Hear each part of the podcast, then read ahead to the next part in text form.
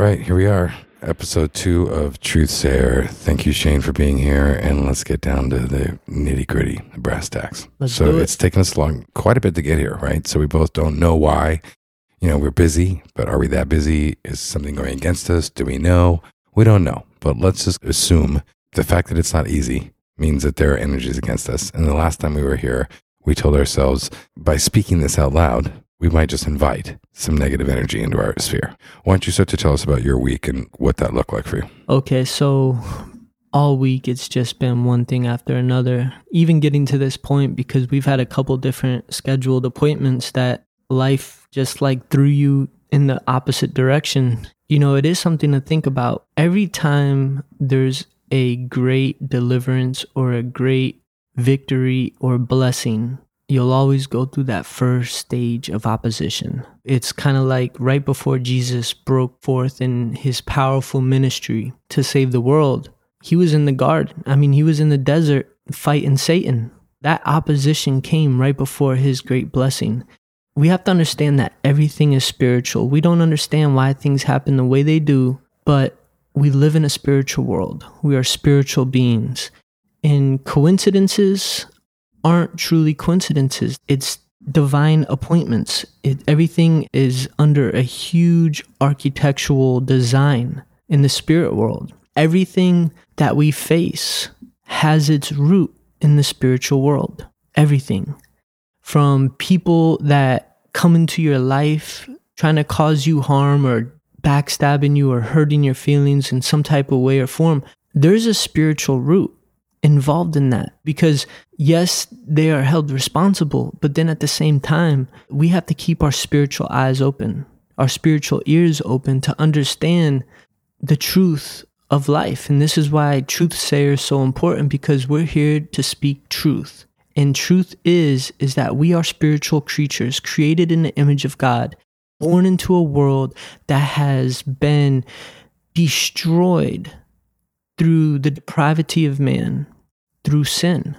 Sin is a disease that has infected the entire world exactly like COVID, except everyone was born with it and everyone is a slave to it until we're set free through the glory of the Lord Jesus.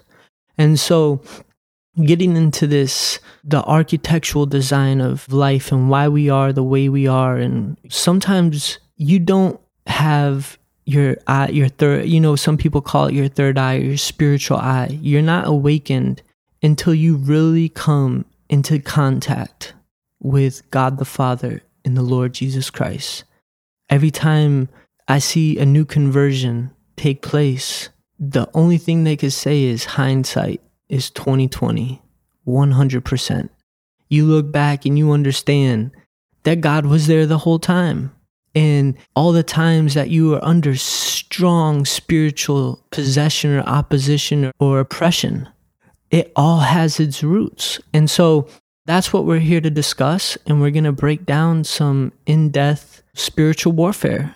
Exactly. So why don't we kind of take a breath here and think about like, who are we in opposition with? Right? Because I mean, that's where it starts to get a little bit more present for us it's kind of easy to say, oh, maybe Archangel Michael is going to protect us, or maybe Gabriel is going to blow the horn, or maybe Isaiah was the prophet. And I could go back to that and understand what it was going to be like when we go to high ground and the need for the land, which is reading scripture on this, right? But who are we in opposition with? Every person is a vessel, a vessel for good or a vessel for evil used by Satan or used by God. Every person. When we truly dive in depth into that, we'll understand, you know, like the story of Job. Satan came against Job through his wife when she said, Curse God and die. All these bad things have happened to you and you've been nothing but loyal and faithful to him. Curse him and die. She was a vessel for Satan. You go back in history, Eve which was Adam's wife, was used by a vessel by Satan to bring Adam into sin. So, one of the things that I was listening to on YouTube was this video, and it was saying that everyone's a vessel. And if they're not filled with the Holy Spirit, they're going to be a vessel for negative spirits. And if they are filled with the Holy Spirit, then they will not be open to the portal of negative spirits. And like we talked about last time, it was saying that they will come fill you up if you're empty. And then if you cast them out, they will go get like seven of their wickedest cousins and come back and they will see that you're not available for a while, but they will get everyone against you because they know that you're an open vessel and they will come back and they will own you 10 times more and use you to the nth degree.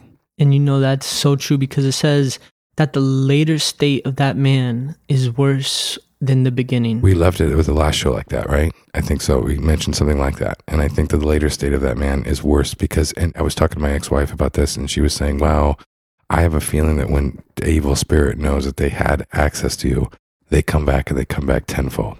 And now we're kind of saying we believe that to be true too.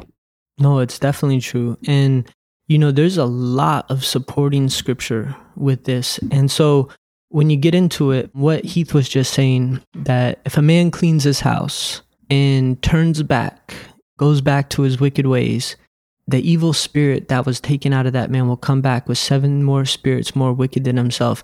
Scripture says it is better for you to have not known than to know and then to turn from the holy commandment which was delivered to you.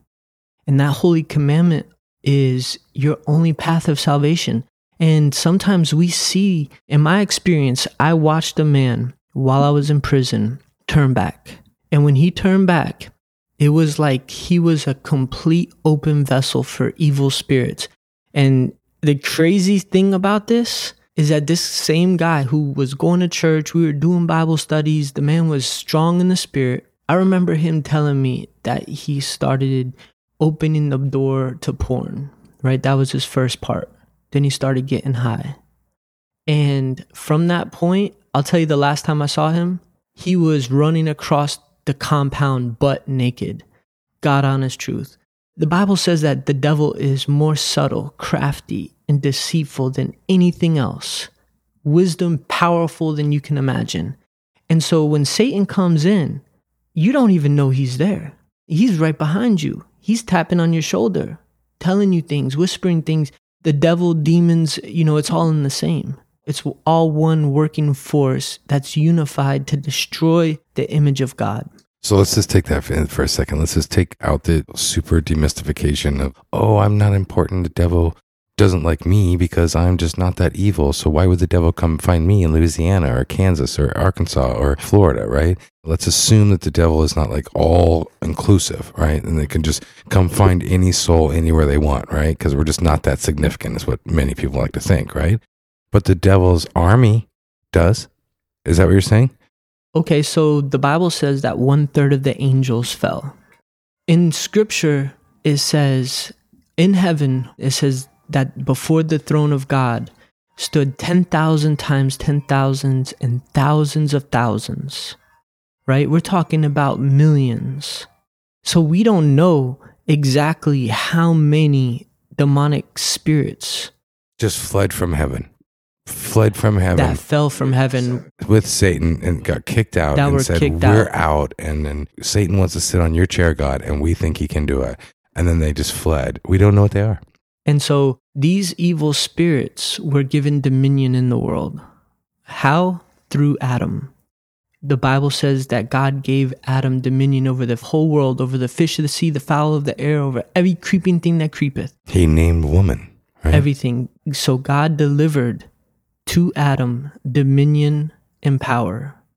And what Adam did was he surrendered it, right? And it's kind of crazy when you read in Matthew chapter 4, when Satan is coming against Jesus, Satan says, I will give you all the kingdoms of the world and the glory of them, and that which has been delivered unto me, if you will fall down and worship me.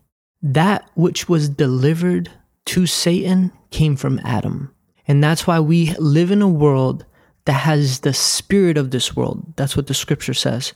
That the spirit of this world, you know, when you get into Revelations and you start looking at the great whore of Babylon, and this is a world dominion spirit. And we, in our days, we call it culture.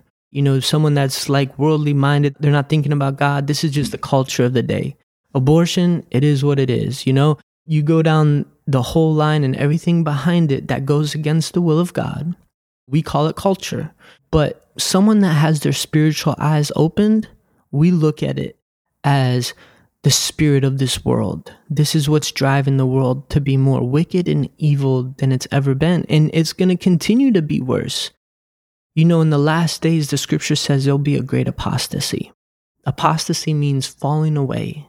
To fall away means you had to be there. And so when you dig deep into that, it is better for you not to have known than to know. Scripture says, if we sin willfully after we receive the knowledge of the truth, there remains no more sacrifice for sins. And so, what I'm digging into is that we are living in a world where Satan is trying to gain dominion, not only of the people, but Christians, most importantly. Why? Because someone that starts their walk in faith, the scripture says the, the word of God in the Bible is like a planter planting seeds. The seeds fall in different places. It says some of it lands in, in tough ground. And as soon as the faith comes alive and you, and you spring up, the sun hits it, the world hits it, and it withers away. Others that it falls among thorns. And the Bible says the cares and riches of this world choke it so that it becomes unfruitful. Other parts says if it landed on the wayside and the devil comes immediately to snatch that word out of your soul there's multiple examples of how the scripture and God and his word is being completely attacked from every angle by Satan and his demons. Uh, one thing I learned is that we have to be careful about spiritual doors we open. Spiritual doors meaning something that gains the attention of the spirit world. If I'm praying in spiritual warfare, I know that my voice is loud and clear in the spirit world when I'm calling for Satan to be bound, to cast down, and to destroy all the strongholds that Satan is bringing against me, my family, friends, and loved ones. That I rebuke this evil spirit and I pray for the binding and the casting away of it. You got to have your armor of Christ on. You got to be walking in the spirit. But on the flip side, vice versa, a man playing a Ouija board watching movies that invoke demonic spirits. And what I mean by that is like, it could be multiple things, but you know, the Bible says that the eyes are the gateway to the soul. And so what you entertain eventually detains. Think about that.